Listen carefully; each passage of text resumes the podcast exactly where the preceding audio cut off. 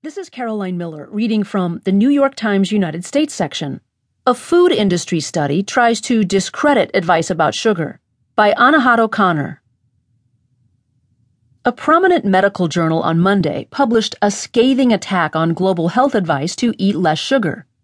Warnings to cut sugar, the study argued, are based on weak evidence and can't be trusted.